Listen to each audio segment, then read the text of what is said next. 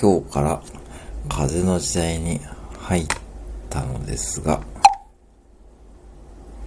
実はその初っ端からまた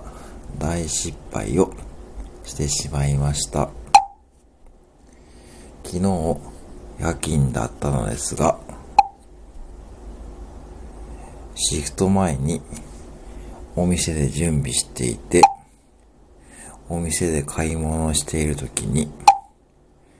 従業員さんにめちゃくちゃ笑われました。マスクを